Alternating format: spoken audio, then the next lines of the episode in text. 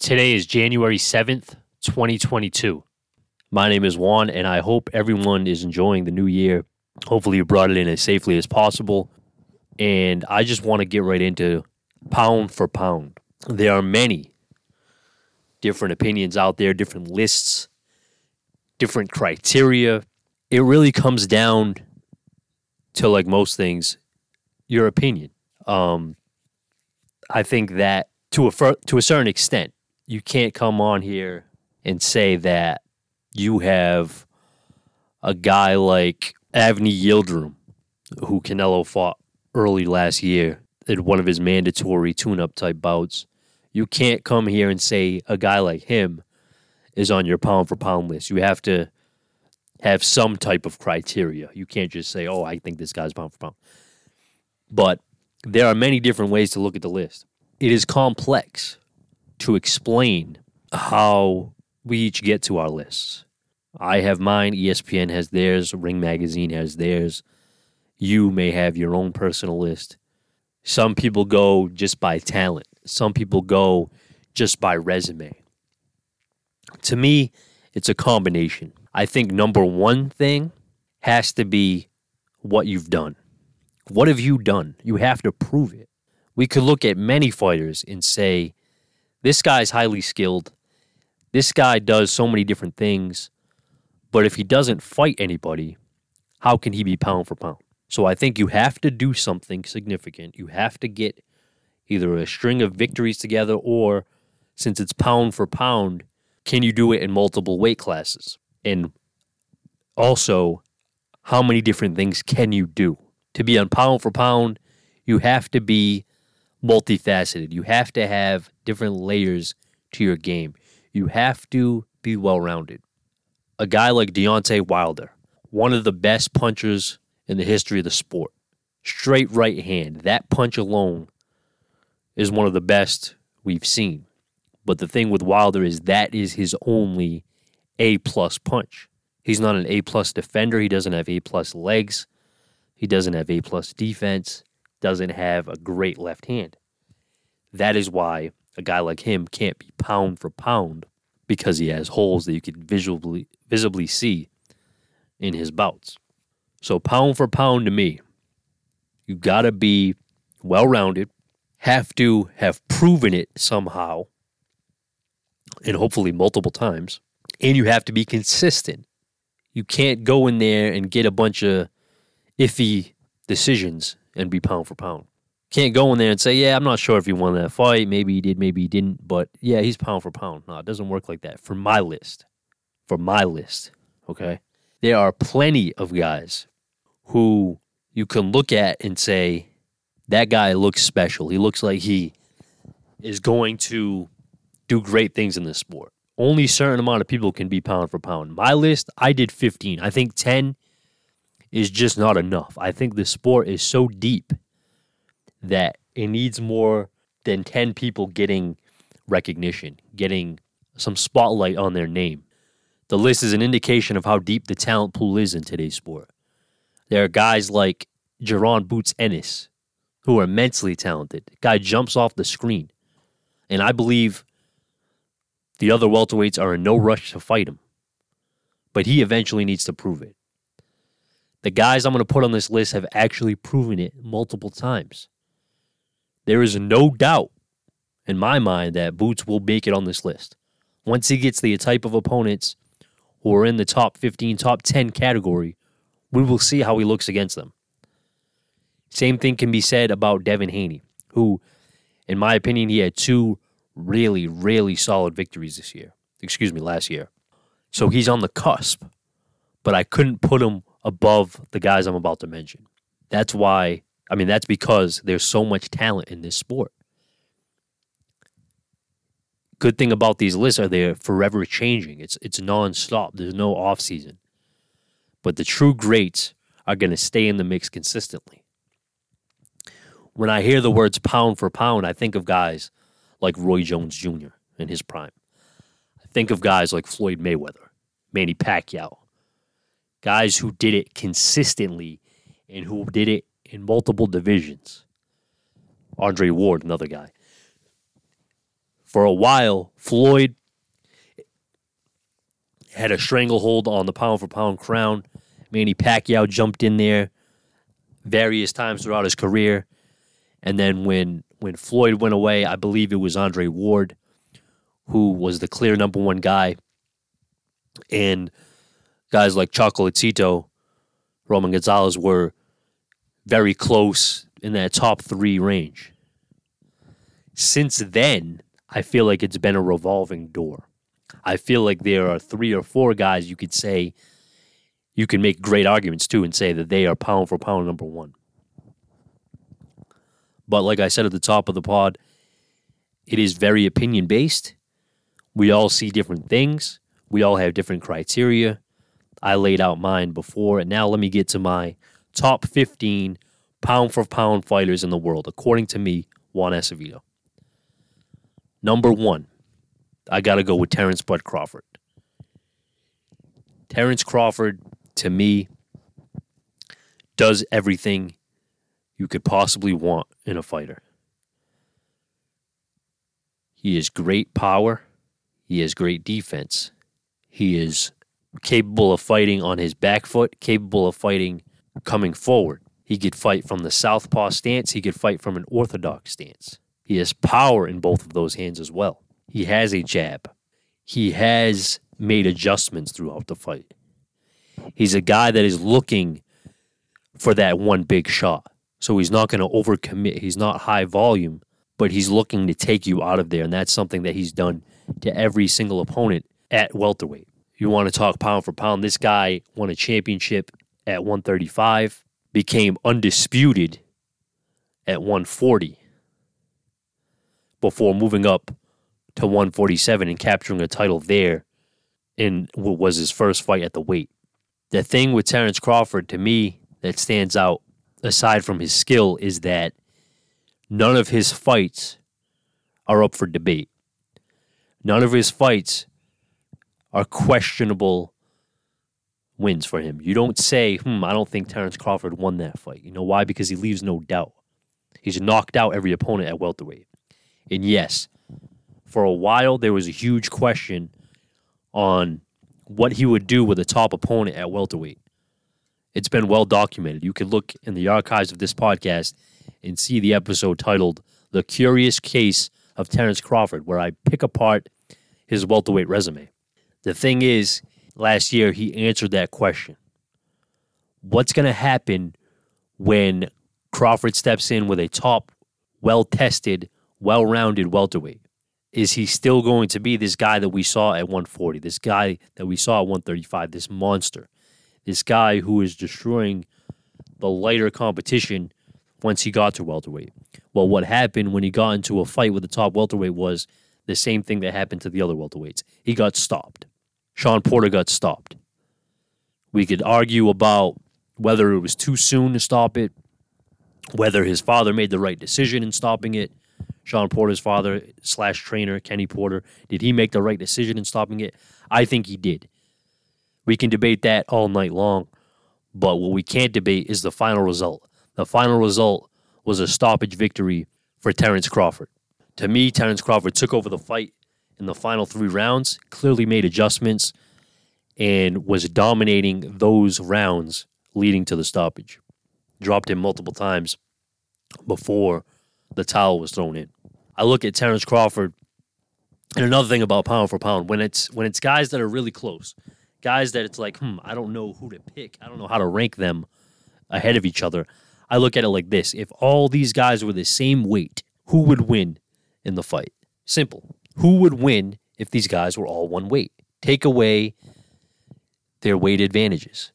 This is pound for pound. Just look at the skills. Look at what they've done to their competition so far and the ways that they win. And I think if everyone's the same weight, my money would usually be on Terrence Crawford in most of these fights. Number two, I got to go Canelo Alvarez. Oh, excuse me. Before I move on to number two, Terrence Crawford's record, 38-0. Number two, I got to go Canelo Alvarez, the face of the sport, 57-1-2, two draws. Canelo Alvarez has proven it at multiple weights, just like Terrence Crawford has. He also is an undisputed champion. He got his at super middleweight this past year. To me, this was the best year of his career. Had 3 fights. 2 were really good wins. 1 was a tune-up. Canelo Alvarez possesses one of the best punches in the sport, and that is his left hook. He can throw it to the body. He can throw it to the head. The reason I don't have him above Terrence Crawford is because there is a hole in Canelo's game. That hole to me, and I'll say this until I get proven wrong, is movement. Canelo doesn't have great legs. Canelo's an amazing fighter. Canelo does a tremendous job at cutting off the ring, as he did with Caleb Plant. He did it with a little bit with Billy Joe Saunders. He's a tremendous fighter. He's number 2. I'm not knocking Canelo at all, but there is something that Terrence Crawford does that Canelo doesn't. That is move his legs very well. And that is also, Terrence Crawford can go southpaw. You won't see Canelo Alvarez switching southpaw many times, if at all. Canelo Alvarez doesn't use his jab very well. He's not a good jab, not a big jabber. He's a power puncher. That's another advantage I would give Terrence Crawford over Canelo Alvarez. This is why I have Crawford over Canelo. There are things Crawford visibly does that Canelo Alvarez doesn't do. And also, like I said, Terrence Crawford leaves no doubt. There are multiple fights. Not recently, I'll give him that. Not recently, but there are fights in Canelo's past that are questionable victories for him. The Triple G fights, the Lara fight, the Austin Trout fight, the Floyd Mayweather loss, the 2 draws he has. There are questions. There's many times where I've seen Canelo get outboxed. Sergey Kovalev comes to mind. He gets outboxed, but he bails himself out with a tremendous knockout, and he gets the credit for that. Absolutely, it's incredible the way he does that. He finishes strong, gets the victory by stoppage. But when you get outboxed for multiple rounds, I can't call you number 1 because there's a guy named Terrence Crawford who I don't see just getting outboxed. I haven't seen that footage yet. If you can find it, send it to me. I haven't seen footage of Terrence Crawford just getting outboxed in a fight. I've seen it with Canelo. That is the difference. No knock on him, face of the sport. Tremendous year, my fighter of the year, 2021. But I got him number 2. Nothing wrong with that. We're talking about the best fighters in the world. If you're even on this list, you're doing something right. Number 3, I'm going with Alexander Usyk, 19-0 out of the Ukraine. This guy dominated the cruiserweight division when the cruiserweight division meant something. Right now, if you look at the cruiserweight division, there's maybe two good fighters, 3 good fighters that I would consider world-class, top level. When Alexander Usyk was in it, there was a handful. That's why they had a tournament, the World Boxing Super Series. Amazing tournament. Alexander Usyk came out on top, beat everyone in his path convincingly, and became undisputed champion. After that, he moved up to heavyweight, and he just beat Anthony Joshua last year. Alexander Usyk holds most of the championship, most of the shares of the championship at heavyweight. The one other piece is held by Tyson Fury. Alexander Usyk holds the rest. Alexander Usyk, like Terrence Crawford, can fight both-handed. Southpaw stance or orthodox. He has great legs, especially for his size. In the heavyweight division, you're not going to find a guy with better legs than Alexander Usyk. You're not going to find a guy as ambidextrous in the heavyweight division as Alexander Usyk. You're not going to find a guy with better punch placement than Alexander Usyk. You're not going to find a guy who fights at the pace at heavyweight like Alexander Usyk. The one thing Alexander Usyk doesn't possess is one-punch power. He is not the type of guy to get you out of there in the 1st or 2nd round. He's not that heavyweight. He's not a Derek Chisora-style mauler. He's a highly skilled, intelligent boxer. He is number 3 on my list.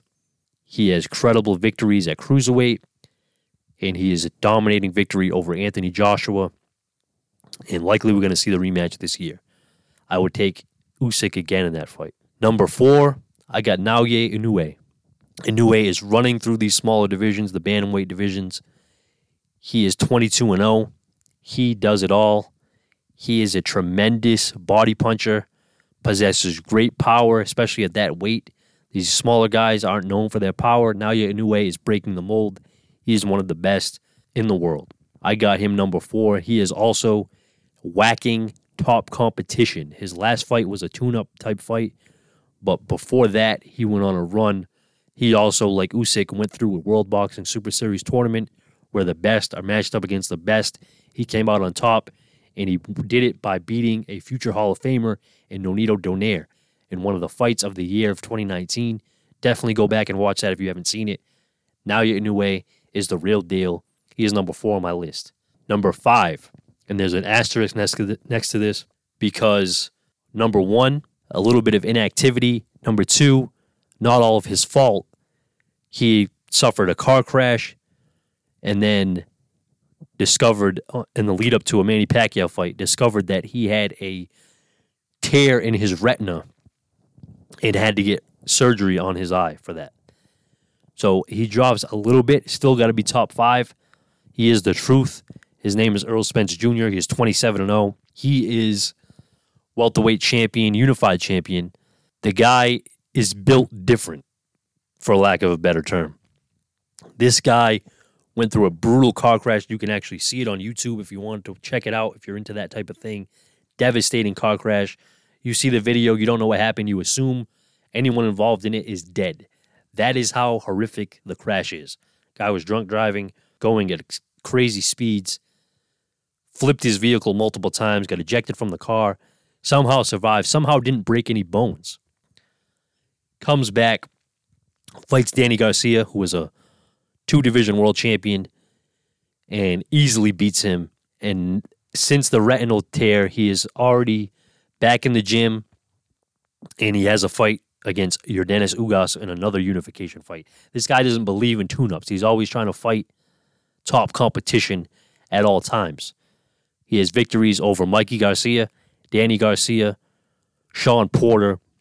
And the thing to me that's impressive about Errol Spence is he's doing these victories. He's fighting these fights different ways. Each of these victories comes in a different variety.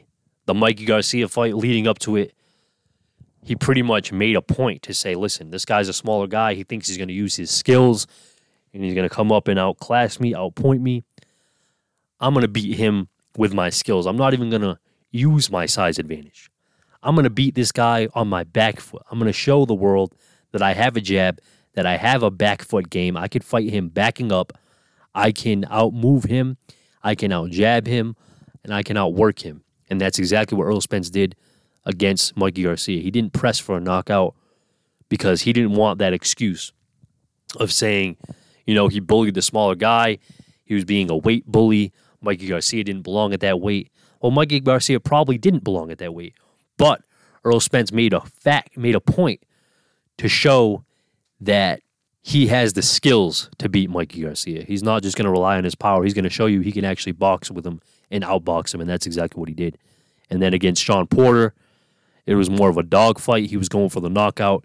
Didn't get the knockout, but what he did deliver was a great fight, and he dropped Sean Porter, fighting him with his own style, fighting him with Sean Porter's own style. Errol Spence, number 5, I believe he needs to fight Terrence Crawford. These two guys need to find out who's the better man. Errol Spence is the bigger guy. I might favor him over Terrence Crawford, but it would be a flip of the coin type of fight. 2 top 5 pound-for-pound fighters going at it. That's what we want to see in 2022. Number 6, I got to go with Tyson Fury. Tyson Fury is 31-0. Tyson Fury has victories over Vladimir Klitschko, has multiple victories over Deontay Wilder. I believe he needs a couple more high-profile victories to go down in the history books. But based on his size, he's already, to me, a guy who would give anyone in any era problems because he's that big of a guy, and he also has freakish upper body movement for his size. He has a great jab. He showed that he could fight multiple ways. He could fight from a distance using his size and his jab, or he can also use his size coming forward, that Kronk style when he changed to the gym, former gym of Emanuel Stewart, legendary trainer. He has that bully-type style as well that he used against Deontay Wilder and Otto Valine, where he's just coming forward, leaning on you, grabbing you, using his weight. And when you combine the skills with the weight, He is a massive problem for anyone in the heavyweight division. That's number six. The reason he is so, some people may think that's a little too low. Maybe you want him higher. Again, the thing, this is pound for pound. So Tyson Fury is a heavyweight.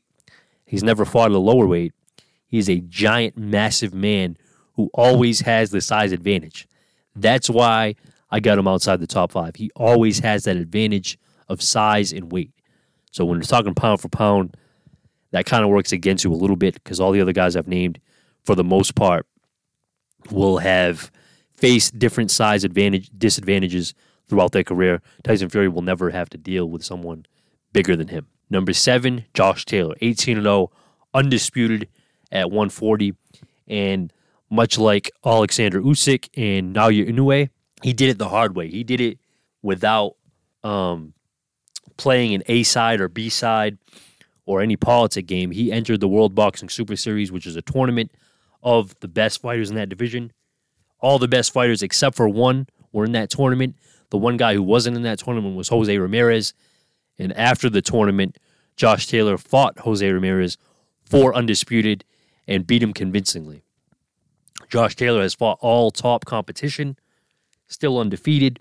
That's why he's on this list. Shows great skills, is a great body puncher, is a very vicious puncher. He's a guy that wants to inflict damage. He's a menacing type character. He wants to hurt you. He wants to trade with you. He's going to be a tough out for anyone at 140. And if he moves up to the welterweight, I believe he'll give a lot of guys problems there as well. Not sure how he'd fare against the cream of the crop like Spence or Crawford, but I believe he can have some success at welterweight. But what he's done at 140 is enough to make him top 7 pound for pound on my list. Number eight, Stephen Fulton. Stephen Fulton is a guy that has had a tremendous year. If it wasn't for Canelo Alvarez, I would say he's fighter of the year. Stephen Fulton, his last four opponents were undefeated. His last two opponents were undefeated world champions. He started 2021 against Angelo Leo as the underdog. Angelo Leo from Mayweather Promotions, very highly skilled fighter, all-action warrior. Stephen Fulton went in there, fought him in his own game, and beat him unanimously. And then he bounced back at the end of the year against Brandon Figueroa, another undefeated world champion. That was a 50-50 fight going in. Stephen Fulton won that one a close majority decision. Stephen Fulton is a guy who's fighting all comers. That's why he's on this list. You look through his resume, and he's got a lot of guys who were unbeaten early in his career, as opposed to most guys will take soft touches as they're coming up. This guy was fighting undefeated world-level fighters very early, and he isn't stopping. He's continuing to fight the top guys available.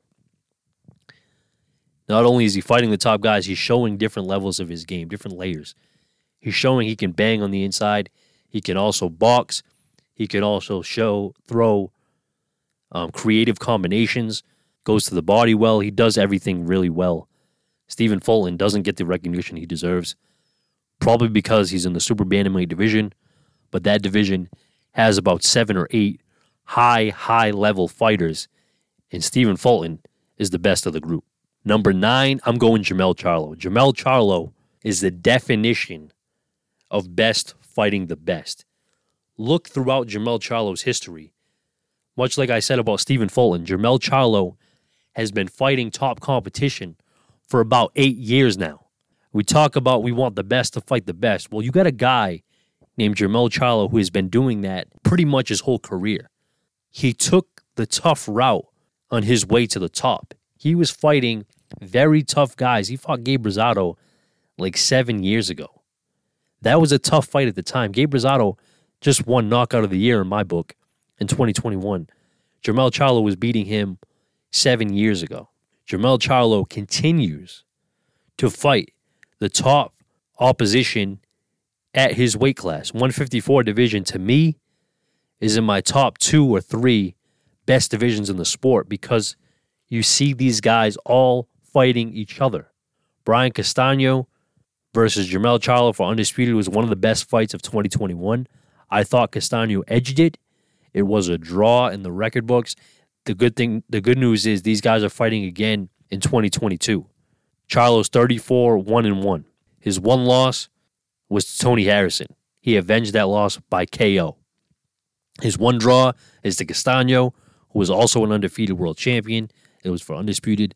They are running it back in 2022. So it just shows Jermell Charlo has never shied away from an opponent. He is fighting literally every top guy available in his division.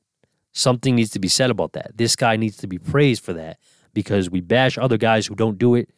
Well, let's praise the guys who are doing it. Charlo has been doing it for a long time. Yes, he's crazy. Yes, he's wild. Yes, he's going to say some outlandish stuff in a press conference, even during a fight. You're like, what's wrong with this guy? He's out of control. But that's what makes him a savage. That is what makes him one of the top fighters. He has that chip on his shoulder. He wants to be the best. Someone disrespects him, he wants to knock you out. He does not care. He even fights with his own twin brother, who I'll mention a little bit later. Jermell Charlo needs to be recognized as a top 10 pound-for-pound fighter. He is fighting the best fighters available consistently. Most of them, he's knocking out. 2022, we'll see what he does against Castaño in the rematch. Should be interesting. Number 10, I'm going with Gervonta Tank Davis, 26-0. This guy, his last three fights have all been at different weights. He's fought at 130, then 140, and his last fight was at 135. All victories, all different ways. 130, he was kind of content with brawling it out with Leo Santa Cruz until he eventually stopped him with a devastating uppercut. At 140, move up to Barrios, to fight Mario Barrios. It was a tough fight. He was trying to outskill Barrios. Barrios was having great success in there, and Gervonta turned it up in the later rounds, eventually got the stoppage, dropping him 3 or 4 times in the process. And then his latest performance at 135 against Isak Cruz, the Pitbull Isak Cruz, high-volume guy, was chasing Gervonta down, a shorter guy too, awkward style. And Davis made the adjustments on his back foot. Also had a broken hand in that fight, overcame adversity there, fought a couple rounds with one hand. He just showed to me that he can do it many different ways. It's not just the power. He also has the smarts, also has the technical ability to get through anything that gets thrown his way. Definitely a top 10 pound-for-pound fighter in my book. He's done it at multiple weights. He's done it in multiple styles. And he's undefeated in the process. Gervonta Davis is pound-for-pound, in my opinion. Number 11, Vasily Lomachenko, 16-2. We've seen the skills, but more than the skills, it's the competition. He's always fighting top competition. He's come back after the loss to Teofimo Lopez, and he's really impressed in those fights. A stoppage against Nakatani, and then a complete domination of former champion Richard Comey. Yes, the record isn't great, 16-2. Doesn't have that many fights, but all of his fights, aside from maybe 1 or 2, have been top competition. This guy fought for a world championship like 3 fights into his career. Unheard of. Fastest guy to 3-division champion. Unheard of. Skills off the charts. Best legs in the sport. Very creative with his offense. High pressure, just like Alexander Usyk, his fellow countryman.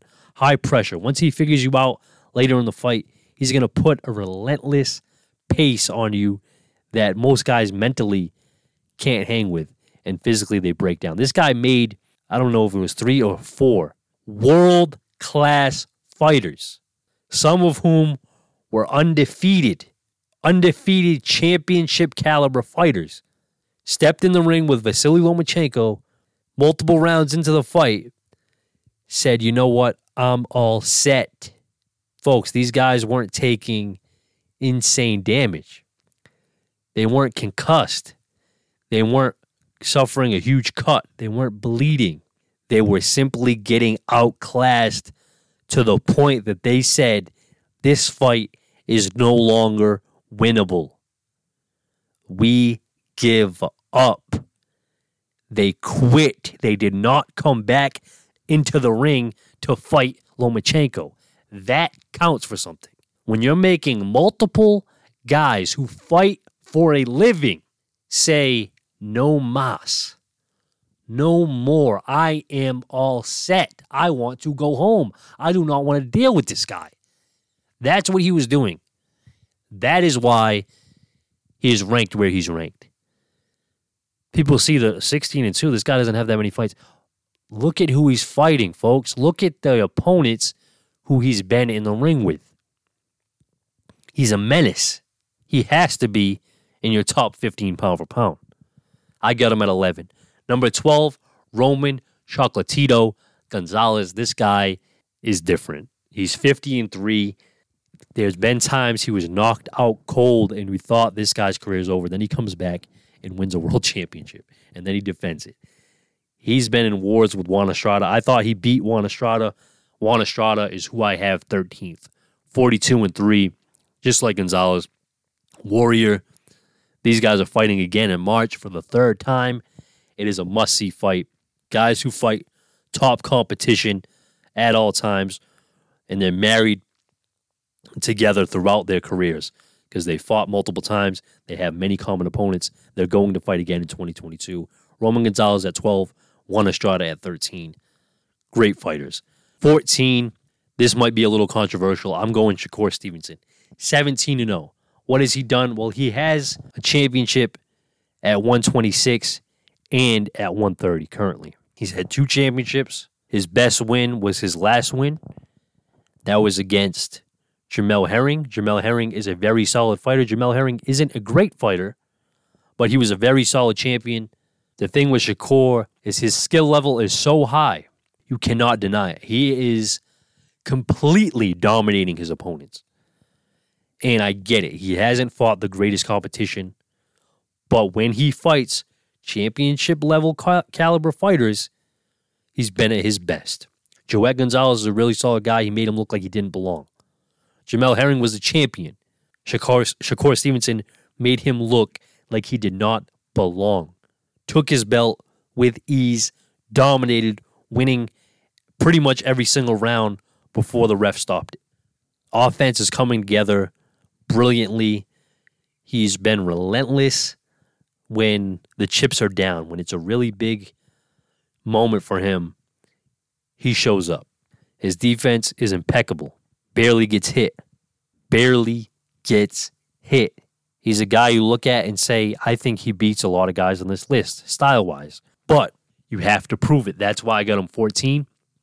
Still a top 15 pound for pound, but I can't put him in that top 10 yet because he needs to fight better competition, and I think he will in 2022. And lastly but not least, 15, Jermall Charlo, 32-0. He's fought very solid opponents. He hasn't had that one marquee matchup, but he's fought very solid guys. Stopped Julian Williams.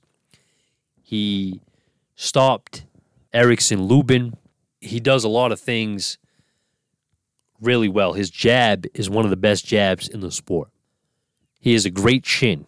He showed that against Juan Montiel in his last fight. Sergiy Derevyanchenko, he beat better than anyone I've seen against Derevyanchenko. And this is the Derevyanchenko who has been in there with Triple G. He's been in there with Danny Jacobs. I thought Jermall Charlo easily beat him better than anyone else had ever beaten him. Excuse me, he didn't knock out Erickson Lubin. That was Jermell Charlo. But Jermall Charlo did knock out Julian Williams, did convincingly beat Austin Trout when Austin Trout was closer to his prime. He has good wins, beat a very awkward Martev Karabov, Hugo Centeno Jr. He has a lot of solid wins, but like I said, he doesn't have that one marquee win. The rumor is he's going to fight Canelo in May. We'll believe it when it happens. That's just a rumor, but that to me is a very interesting fight because Jermall Charlo's size, but more importantly, his jab. One of the best jabs in the sport. That's my 15. I'm sticking with it. I'm going to run through it real quickly again. Number 1, Terrence Crawford. Number 2, Canelo Alvarez. Number 3, Alexander Usyk. Number 4, Naoya Inoue. Number 5, Errol Spence Jr. Number 6, Tyson Fury. Number 7, Josh Taylor.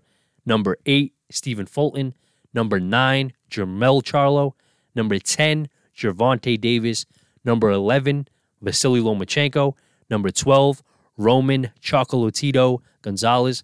Number 13, Juan Francisco Estrada. Number 14, Shakur Stevenson. Number 15, Jermall Charlo. Those are my top 15 pound for pound.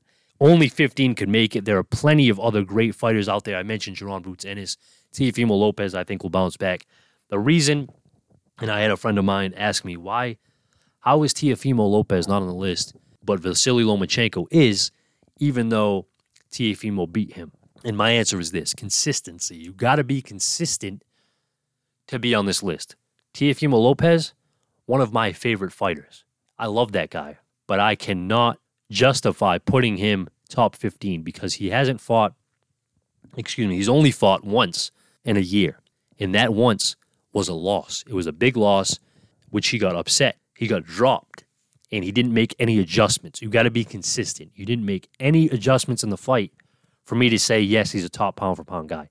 It would be disrespectful to the other 15 guys I named to remove one of them and put Teofimo Lopez. Yes, he had a great victory against Lomachenko. Yes, he had a solid victory against Nakatani. Yes, he had a great knockout to become champion against Richard Comey. But since then, he's had that one fight, and it was a loss. And it was a loss in which he didn't make adjustments. You have to make adjustments. You have to be consistent. Vasily Lomachenko, on the other hand, he lost, but it wasn't a devastating loss. And he bounced back twice with dominating victory. That's the difference. There is no doubt that Teofimo Lopez can regain his pound-for-pound status. He's moving up to 140. I think he's going to be much more comfortable at that weight, much more explosive at that weight. And I believe eventually he will make it onto this list again when he does something significant at 140. But right now, I can't put him in there against the other guys because the other guys are proving it on a consistent basis. If they have a little misstep, they bounce back quickly and multiple times. Jaron Ennis, haven't seen him in there with the top competition, and I've also seen a little bit of vulnerability. We've seen him get hit multiple times. We've seen him get clipped by Sergey Lipinets multiple times. If he gets hit with those punches against a Crawford or a Spence or a Thurman or another guy with power at that weight, at the top of that division, how is he going to respond? You take those shots against a Terrence Crawford or an Errol Spence, you might be on the canvas. So those are some things Boots needs to clean up. Much like Teofimo, I believe he will clean those up. I believe he will make it on this list, but this isn't a projection list. This isn't a prospect list. This isn't who we believe is going to rise. This is what guys have actually done, what we've actually seen, the evidence they've shown us, and the skills that they've displayed against top competition. Devin Haney was another guy at the cusp. He's had a couple lapses against Linares. He got caught really bad against Jojo Diaz. He was getting hit more than I believed he should have been. But that's just the process. These guys are going through tough fights on the way up. They're going to get the experience and hopefully clean those things up before they get to those huge fights. We want to see guys fighting the best, right? We want to see these guys all rushed. We want to see these young guys mix it up with each other. But I think sometimes we forget there is a road, there is a path to get there. Guys like Devin Haney and Boots Ennis are following that path brilliantly. Yes, they're going to have some tough fights on the way. Or if not a tough fight, a tough moment in the fight. That is okay. Let these guys develop. Let's be a little patient. These are young guys. Let's be patient with some of them. Are they going to be on this list eventually? I believe they will. But they have to get there. We have to let them go through the process. Some guys get rushed. Teofimo Lopez got a little bit rushed. In hindsight, you could say, hey, maybe he should have took a couple of these other fights. Maybe he should have been a little bit more active. Maybe he should have brought in someone else to his team. There's going to be questions, but the only thing we can go by is what we actually see in the ring, what takes place. A guy may look like he has all these skills, and then he goes out there and gets upset. Can he still be pound for pound? No. We have to go by what they're actually doing. That's just my opinion. Let me know what you guys think. who should be on the list, who shouldn't, the order maybe you guys won't agree with. We all have our opinions. This just happens to be mine. Let me know what you guys think. Enjoy the rest of your weekend. I believe that I'm going to have another episode in a couple weeks. There isn't a huge event until February 5th. We were spoiled at the end of the year. January is kind of slow, but I will get back to you guys soon. That's all I have for you today. I'm out.